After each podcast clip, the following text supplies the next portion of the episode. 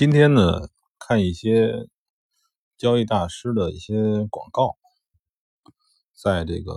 别的视频平台上，我就想啊，就是实际上可以这么理解，就因为广大多数的交易者是亏损的，所以呢，就是广大多数的交易者的认知，嗯，就是他们的知识获得呢，一定是在。广大的就是就是广大的传播的这个这些知识里边的，也就是说最为广泛传播的交易知识，最被所有的大多数交易者认可的交易知识，它一定是亏钱的交易知识，对吧？咱们可以反向的这么来推，虽然来讲呢，就是。呃，作为一个小人物，我也无权、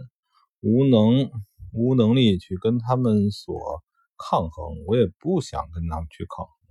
但是咱们可以这么思维，就是既然百分之八十以上的呃交易者是亏损的，这些人是占主流的，所以主流的交易行为的。引就是控制交易行为的交易思想肯定是错误的。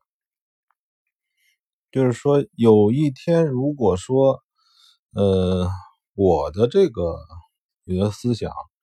被公开了，或者说被很多人所接受了，所以那个时候这个教育思想一定是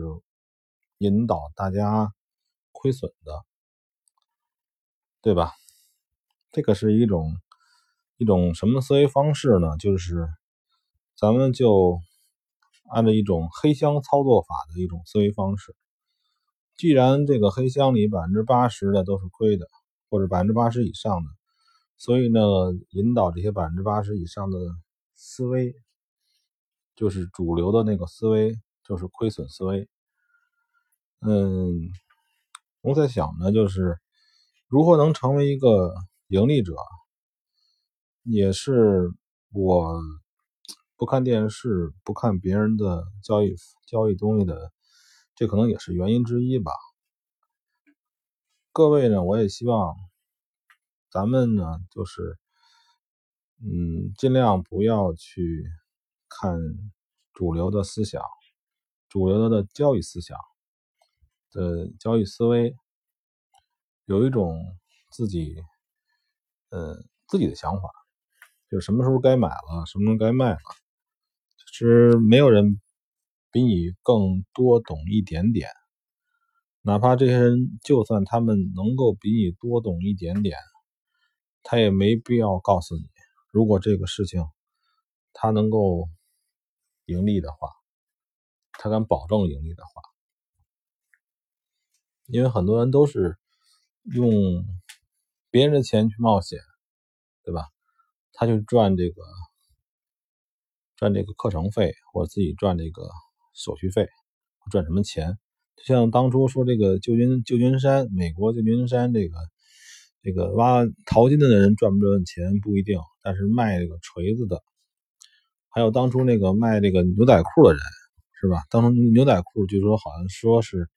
这是李维斯还是利啊，也是那个时候发明的。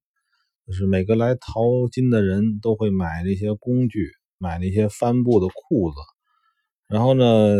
但是淘到金的人并不多，但是卖裤子的这个人，他们肯定是盈利了。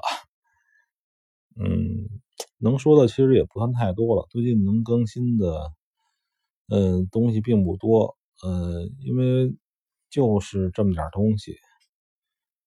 也请各位呢，就是有一种。比较平常的想法吧，平常的心思吧。每天盈利或者每周盈利都是很正常的事情，但是不要奢望太多，不要负担太重。